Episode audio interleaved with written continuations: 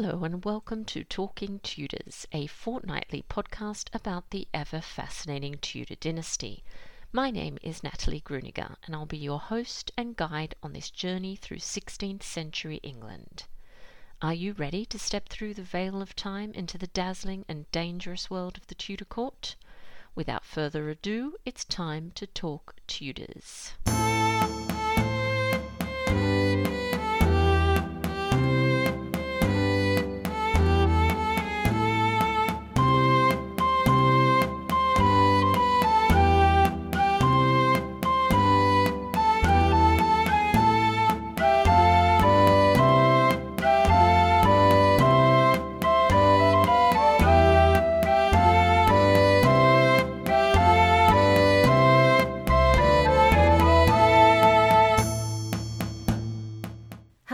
Everyone. Welcome back to another episode of Talking Tudors. I'm your host, Natalie Grueninger. Thank you so much for joining me today. I'd like to share with you that I recently launched 365 Days with the Tudor Queens. This immersive learning experience is much more than just an online course about the Tudor Queens. Over 12 months in 2024, participants will come together and contribute to a supportive and inspiring online community of individuals who'll share in a unique learning experience, one that will ultimately deepen their understanding of 16th century queenship. Participants will take part in an in depth exploration and study of the lives of the Tudor Queen's consort and regnant, from the uncrowned Queen Margaret Beaufort to England's Virgin Queen Elizabeth I. I will be guiding participants every step of the way, but I'll also be joined by other Tudor history specialists, including Dr. Owen Emmerson, historian and assistant curator at Hever Castle, renowned historian, broadcaster, and joint chief curator at Historic Royal Palaces, Dr. Tracy Borman, will deliver the opening address. The stellar list of contributors includes Dr. Nicola Tallis, Dr. James Taffe, Dr. Elizabeth Norton, Heather Darsie, Dr. Emma Louisa Maron, Gareth Russell, Dr. Linda Porter, Peter Stiffel, Dr. Valerie Schutte, and Dr. Estelle Paranque. For further details, testimonials from current participants, and to book your place on this unique experience, please visit onthetudortrail.com or nataliegrueninger.com. I'd also like to acknowledge and thank the generous listeners who continue to support Talking Tudors on Patreon and extend a heartfelt thank you to everyone who's taken the time to rate and review the show. If you love the podcast and you never miss an episode, I invite you to join the Talking Tudors Patreon community. Visit patreon.com slash talking tudors for more information. Now is actually a great time to join because you'll receive two months free when you pledge annually before the 30th of June 2023. Join the Talking Tudors patron family to instantly unlock access to 138 exclusive posts, including audio releases and videos. Patrons are also eligible to attend additional monthly live talks and to enter patron only monthly giveaways. Now, on to today's episode. I'm so excited to welcome Alison Palmer, Kate McCaffrey, and Dr. Owen Emmerson, Hever Castle's brilliant curatorial team, to the podcast to chat about a very exciting discovery a book of hours that once belonged to Thomas Cromwell. This has been heralded as the most exciting Cromwell discovery in a generation, if not more. Let's dive straight in. Hello, everyone. Welcome back to another installment of Talking Tudors. I'm so excited today to be talking to Hever Castle's dream curatorial team, the absolute dream team. So we have Alison Palmer, Kate McCaffrey, and Owen Emmerson. So I might just say a quick hello to each of you. So maybe starting with you, Ali. Hello. Hello. Right. Do you want to just maybe just briefly introduce yourself to our listeners, just so that they know who we're talking to today? Uh, yeah, hello. So I'm Alison Palmer, and I am the curator here at Hever Castle. Lovely, thank you. And Kate. Hello, my name is Kate McCaffrey, and I am a historian and one of the assistant curators here at Hever Castle. And it's lovely to have you back. And of course, I think most of us know Dr. Owen Emmerson. He's been on a few times. So, hello, Owen.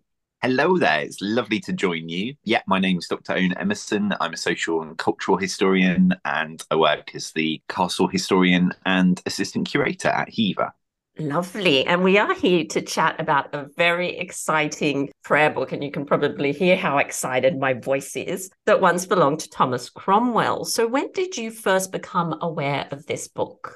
Well, I think if I kick off on that one, this prayer book is very excitingly one of the same set of prayer books that I've been working with for the last three years now, which is crazy, three and a half years. And it's actually my research to do with my research that I spoke to you about, Natalie, a couple of years ago, almost exactly two years ago, actually, weirdly enough.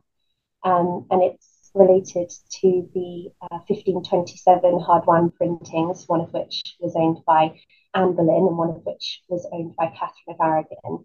And since I started my research with those three years ago, I have been intent on, when I had the time, trying to track down the other copies of this same printing because they would have been printed in a batch. They weren't just printed as individuals. And several of them still survive. And I was aware that one was in the Wren Library in Trinity College, Cambridge. And I finally got round to last summer being able to arrange to view it in person. I'd looked at it online, it's beautifully digitized online, um, so anyone can have a look through it. But going to see it in person is a whole other experience, and I was lucky enough to drag along my curatorial colleagues, Alison and Owen, and we went for a little curatorial road trip up to Cambridge and uh, saw it in person, and that's sort of where everything then sparked from. Yes, that's so exciting. So so you went to to see the book, but when did you actually make the connection between the book that's there in the Wren Library's collection and the book in Thomas Cromwell's very famous painting that I'm sure many of our listeners have seen by Hans Holbein? Uh, so that was me. so yeah, we had this great day up in Cambridge looking at this beautiful book, and then the next day, on the Saturday, I happened to see the portrait of Cromwell, and it was a bit of a huh moment.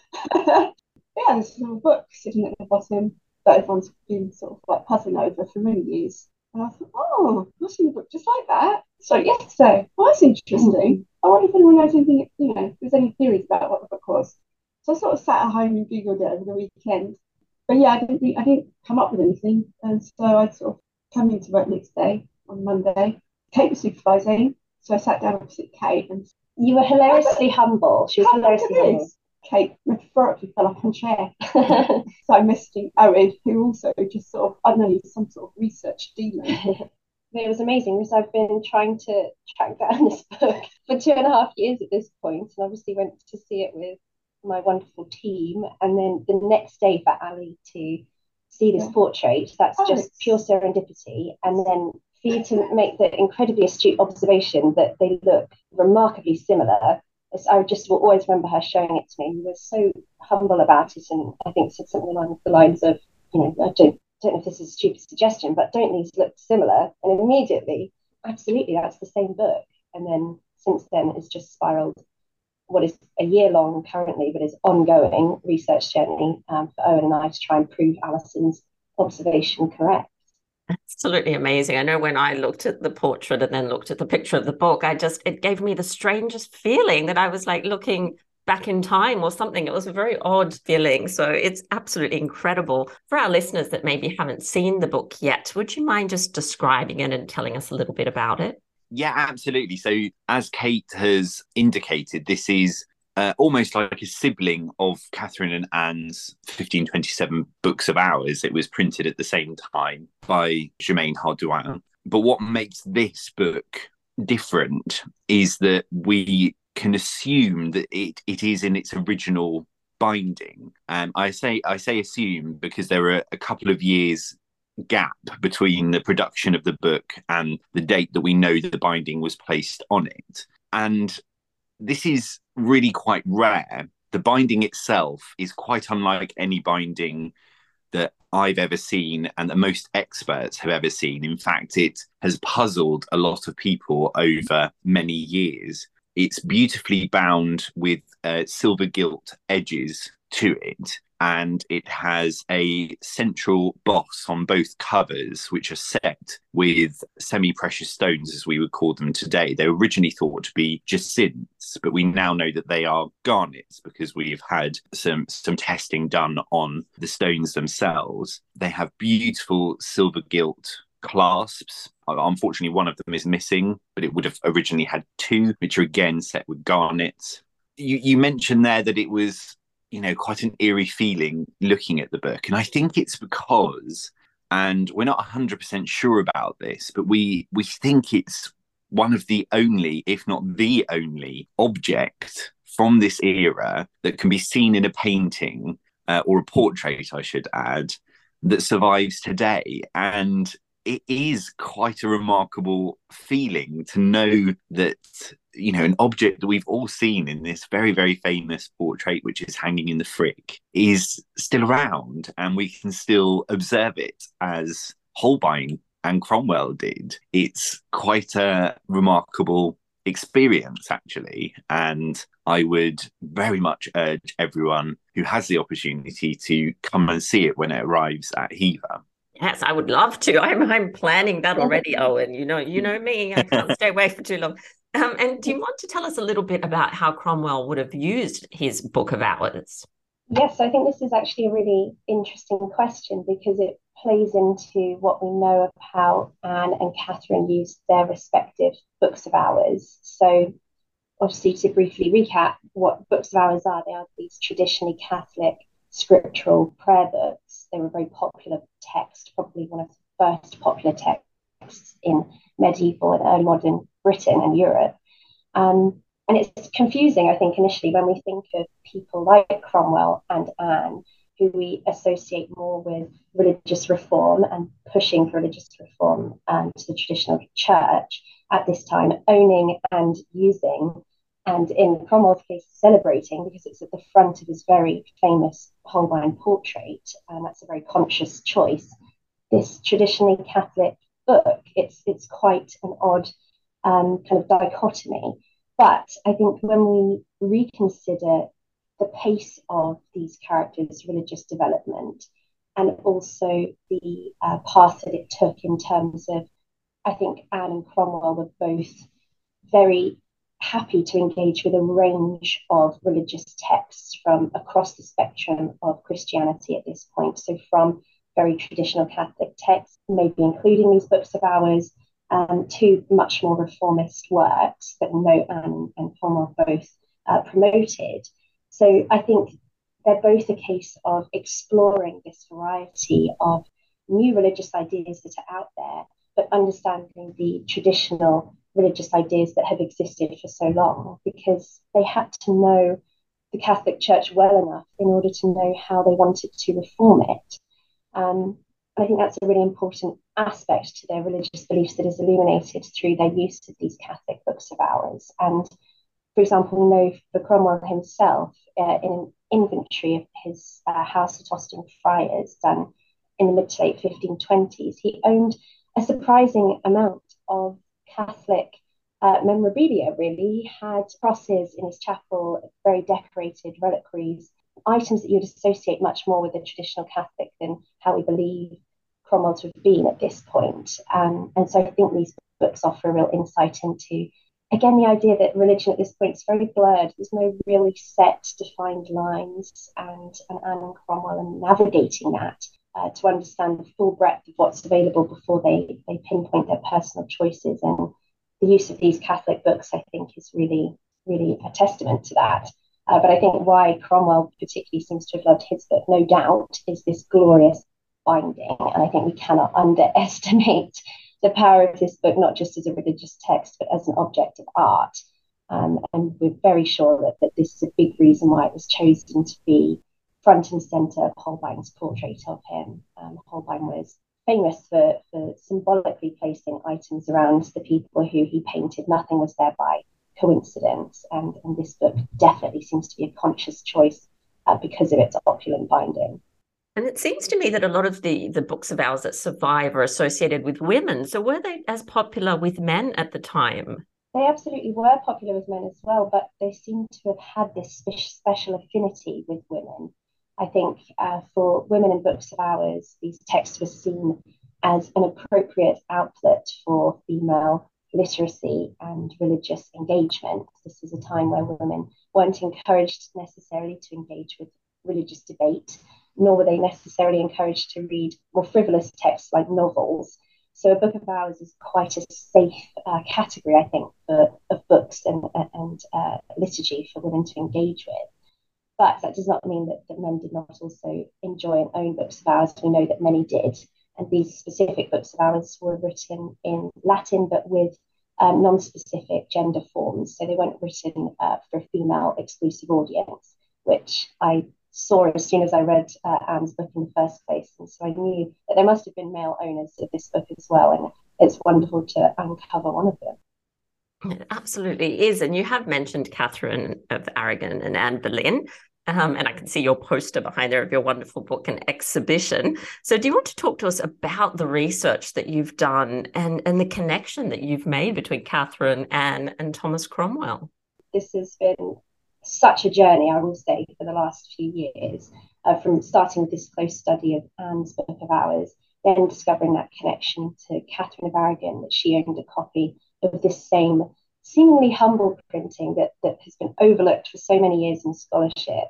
And that's, as you kindly say, has formed the basis of our exhibition here at Hever this year and our accompanying book, which is to challenge that traditional rivalry that's always pitted Catherine and Anne against one another and to question what else they had in common other than this prayer book. We now know brilliantly that they shared this prayer book from a really tumultuous time in their personal lives. This is around 1527, 1528, uh, by which point Anne has accepted Henry's proposal, so she knows she's going to become queen. But Catherine is still the Queen of England, is still Henry's wife, and so we have this really awkward moment in their personal lives um, where Catherine's star is firmly on the, the wane and, and Anne's on the rise. But here they are united in this very peaceful medium of prayer. And so to throw Cromwell into the mix on top of that is just astounding and has been the most mind blowing process of research and of trying to understand how this prayer book further illuminates the connections between the three of them, because we cannot forget that Cromwell is the man who brought both Catherine and Anne down. So we have again this, this traditionally complex relationship between these three characters, and yet here they are all with a copy of the same book. It's just been brilliant to see how how many questions have come from our research that we're still answering. And I will say that our research is very much ongoing. Um, and honestly, when Owen and I were going through, which Ali will attest because we share the same office, we just were coming up with so many questions all the time it was hard to, to answer them all at once. And, and there's many still more to answer. But yes, the fact that these three people owned a copy of, of this same book is is absolutely intriguing and I think indicative of a time um, that was hugely tumultuous, but that Anne and Cromwell's stars were sort of joined together at this point as they were both rising in the late 1520s. And we're increasingly sure or have theories for uh, the gifter of these books um, being very high up at court and likely being the king himself or Anne herself. Yes, it is so exciting. And you're right. I mean, it, it does bring up a lot of questions, doesn't it? You start thinking and imagining the scene where they're all using this book together, which is quite amazing. So, we've talked about the fact that these books were often personalized for their owners. So, how does Cromwell's book differ to Catherine's and Anne's?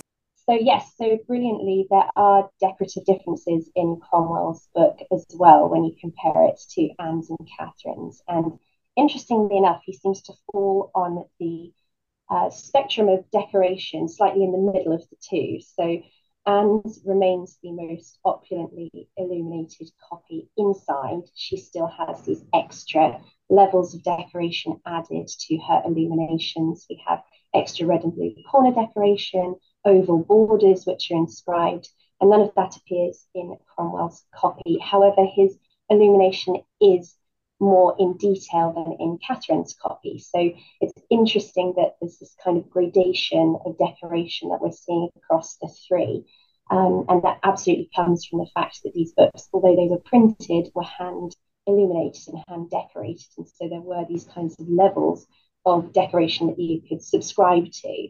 But obviously, the really outstanding part of Cromwell's book is its binding and the fact that it is original. And I'm sure we'll go into um, talking about how we can can claim that, but it's a great indication perhaps of what the other original bindings might have looked like because none of the original bindings survive on Anne's copy, Catherine's copy, other copies I've seen. Um, so our copy, for example, Anne's copy is a later 16th century binding. It's quite plain, brown leather that's been blind stamped and Catherine's copy is a much later 19th or 20th century um, binding.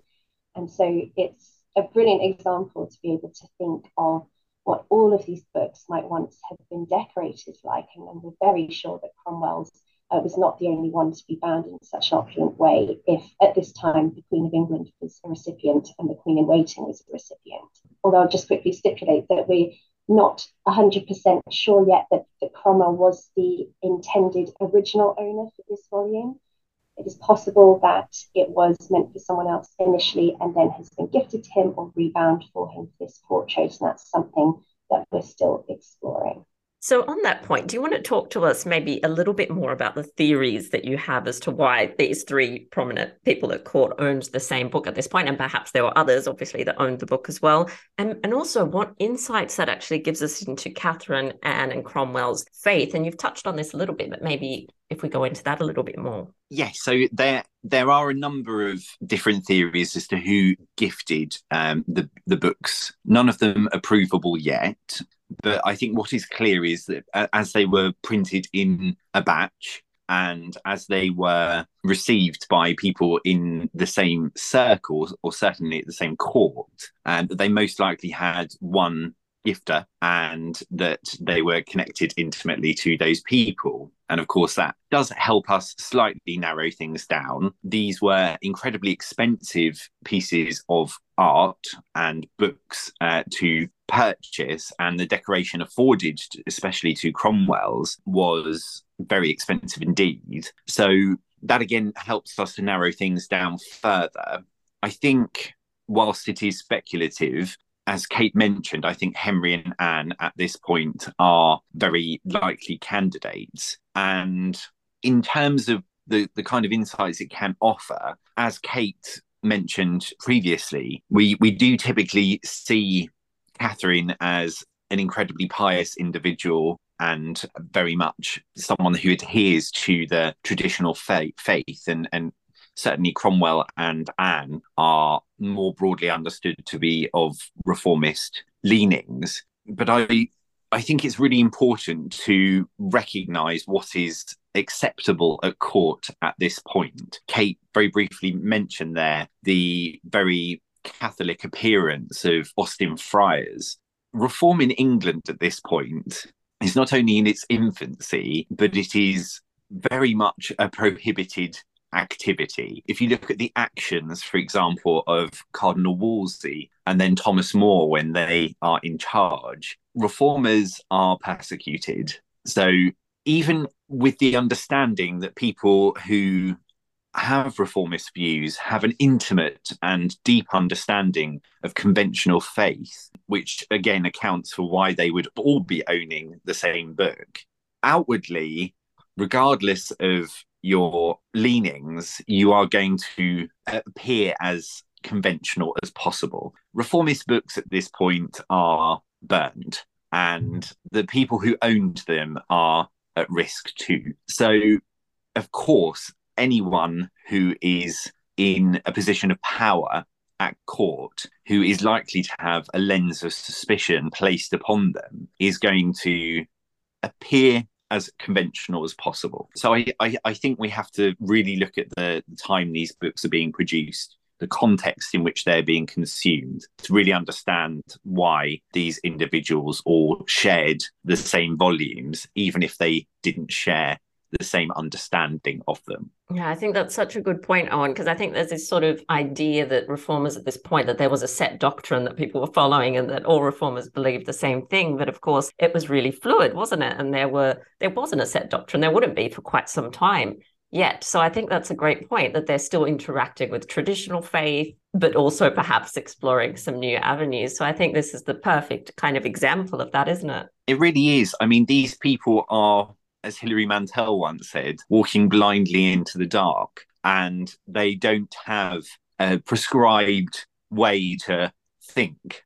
So the nature of reform is in debate. It is in those secret conversations that we know that Anne and Cromwell are engaging in. We know that Anne's reformist ideas had limits. We know that her beloved brother George often pushed the envelope of Anne's own reformist leanings, and at times she rejected them. So this is a ongoing process. It's not a formulaic prescription at this point. So yes, I, I think that's so important to, to understand.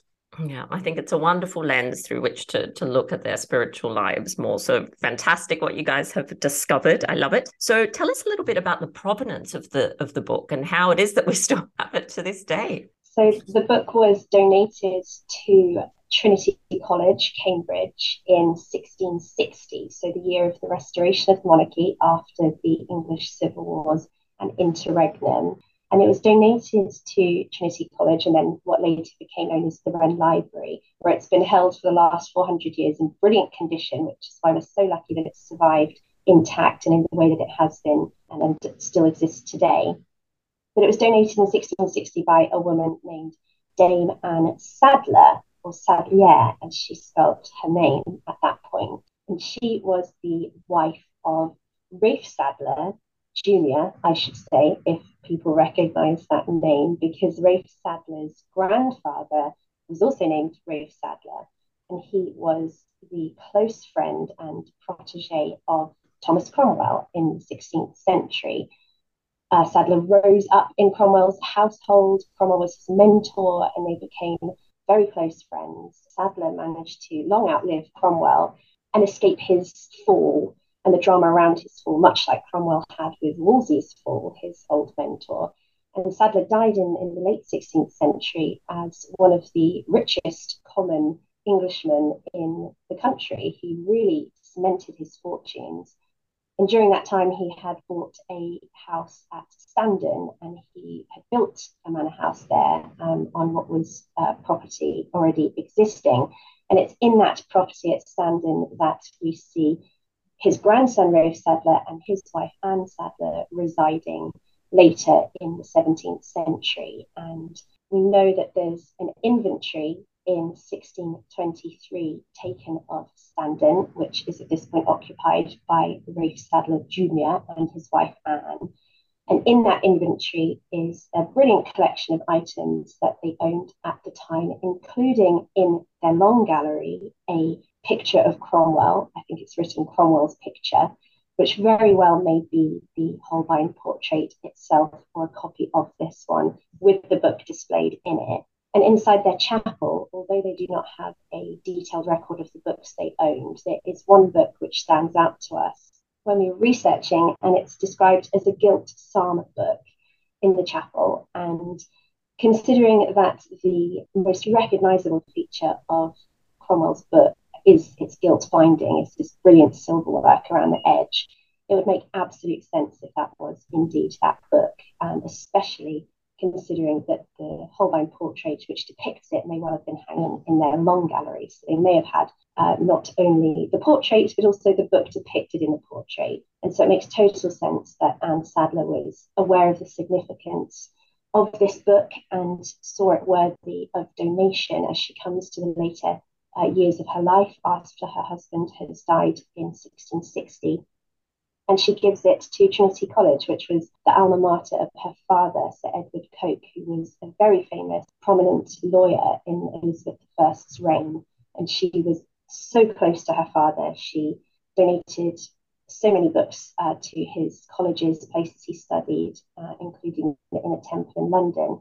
But Trinity College was where he first did his undergraduate degree, and she donated several books there, including this one in 1660. So she obviously knew it was going to be kept in safe hands, and for good reason, because she must have been aware of its provenance. And I'm sure Owen can expand on, on that provenance, especially going into the 16th century.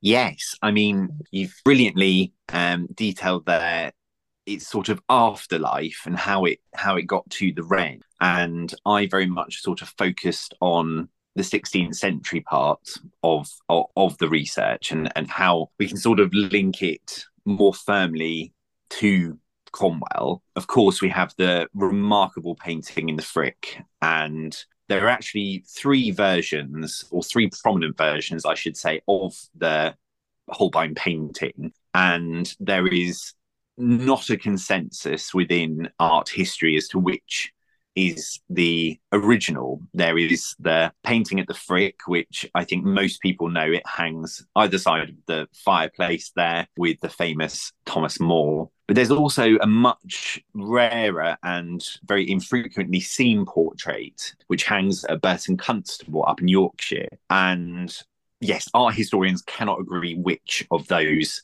is the original Holbein, although they have done some sort of spectral analysis on the the Frick painting, and you can see changes actually in the underdrawing of that painting, which very much suggests that it was a work in progress rather than a pattern. Um, I'm not aware that any such work has been done on the Burton Constable portrait, so it'll be very interesting to compare those. Third hangs in the National Portrait Gallery, but dendrochronological uh, analysis has proven that it is early 17th century. So that is a, a later copy of the, the Frick or Burton Constable original so we knew, knew that Rafe Sadler had a portrait of Cromwell, and Alison actually did a bit of research into Thomas Cromwell's will. Um, and the executor of Thomas Cromwell's will was Rafe Sadler, who he was very much close to.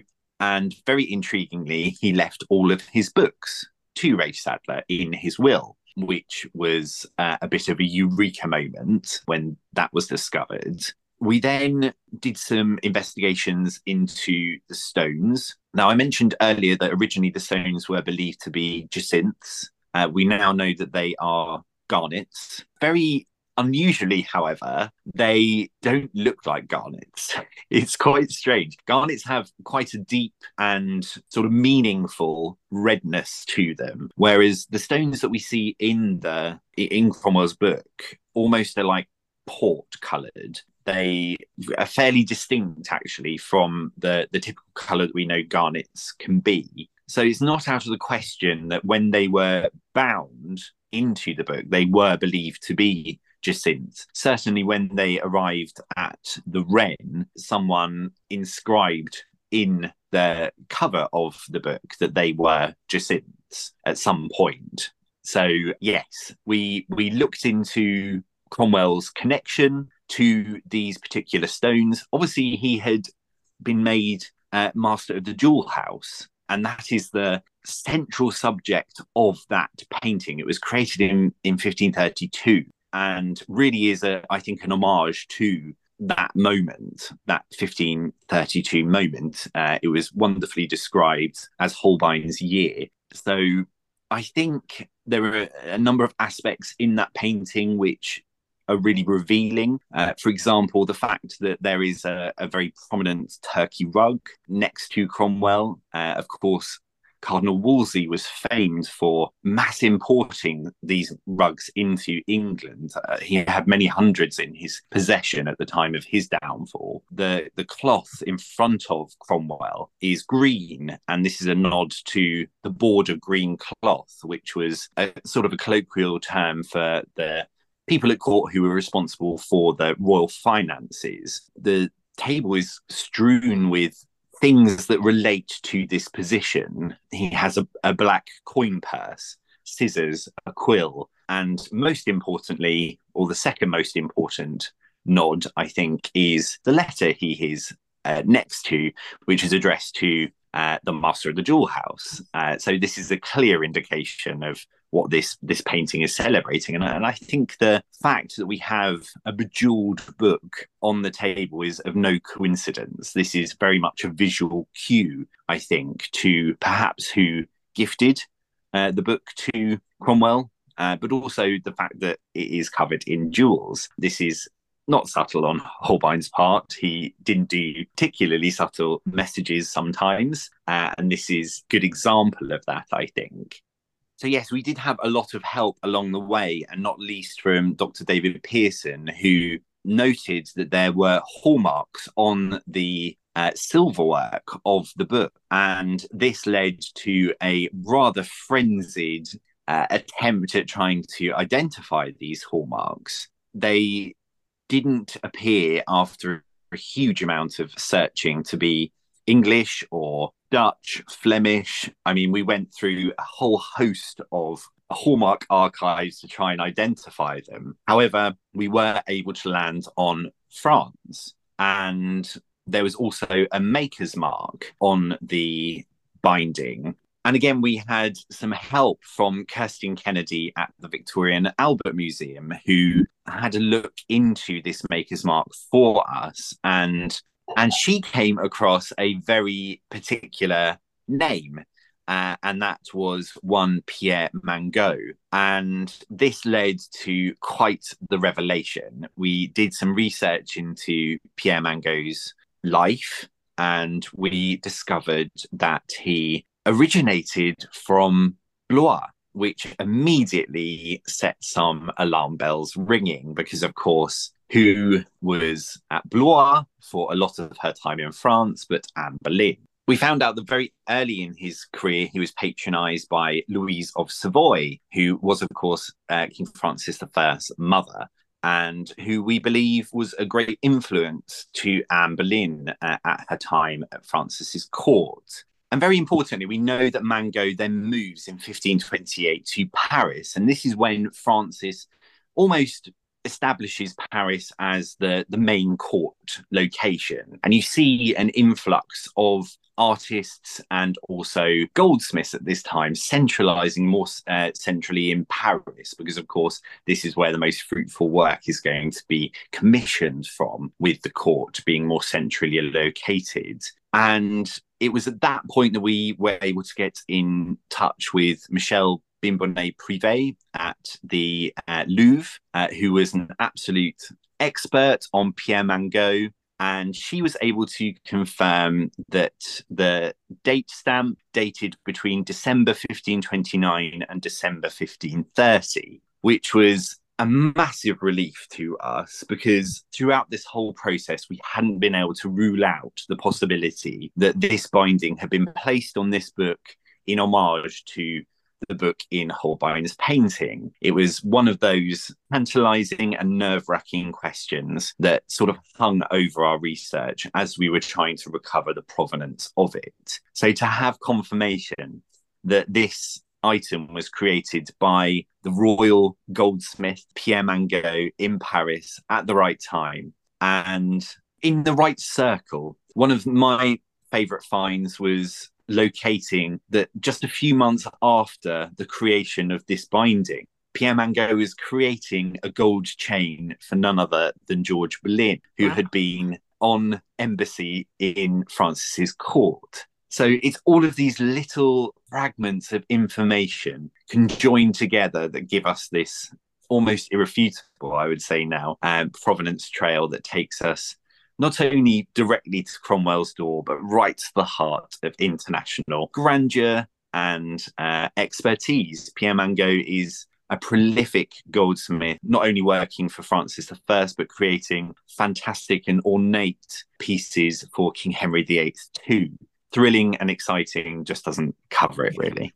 No, what an extraordinary story. And and just the, the fact that you've been able to bring all these threads together is quite amazing and join the dots. It's extraordinary detective and research work, isn't it? Which is which is wonderful. So I'm sure that everybody listening wants to have the opportunity to to visit the book and see the book if they can. So what is going to happen and how long will it be on display for? So the Cromwell Book of Hours will be with us here at Hever Castle until November.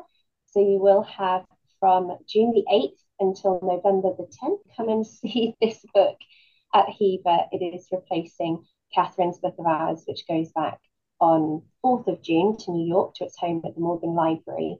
And on the 8th of June, we will be launching this book of hours from Cambridge as Cromwell's Book of Hours. And you'll be able to see that here in situ next to Anne's until November. So it's really a brilliant second half to our exhibition, really, to introduce this new item and breathe some new life again into the field. That is absolutely extraordinary. And and so what is next for the Hever Castle team? You're always doing such amazing work. I imagine you've got something else in the pipeline.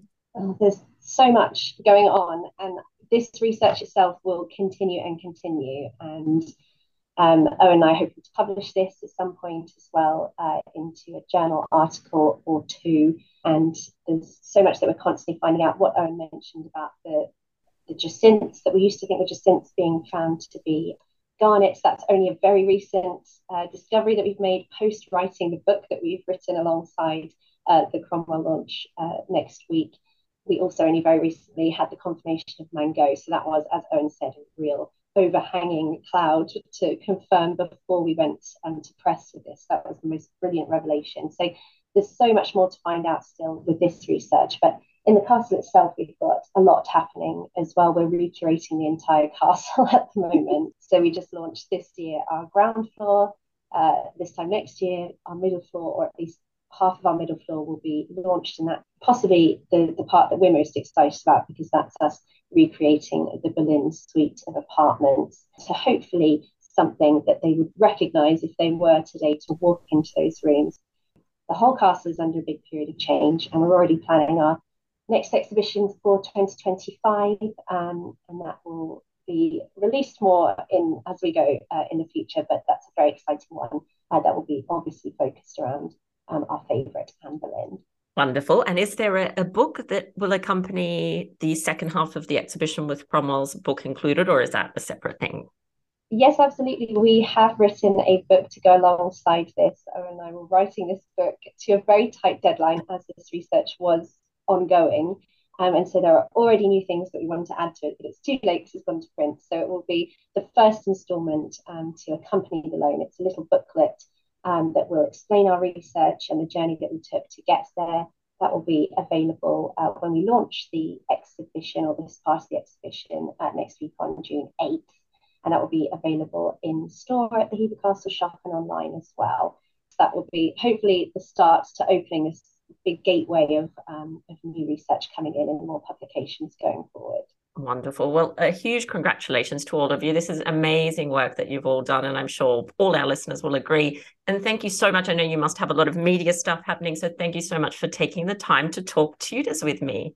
Well, that brings us to the end of this episode of Talking Tudors. Thank you so much for joining us. I absolutely love to hear from listeners, so if you have any comments or suggestions, or just want to say hi, please get in touch with me via my website, www.onthetudortrail.com, where you'll also find show notes for today's episode. If you've enjoyed the show, please share the podcast with friends and family, and don't forget to subscribe, rate, and review. I also invite you to join our Talking Tudors podcast group group on Facebook, where you can interact with other Tudor history lovers and hear all the behind the scenes news. You'll also find me on Twitter. My handle is on the Tudor Trail and on Instagram as the most happy 78. It's time now for us to re-enter the modern world. As always, I look forward to talking Tudors with you again very soon.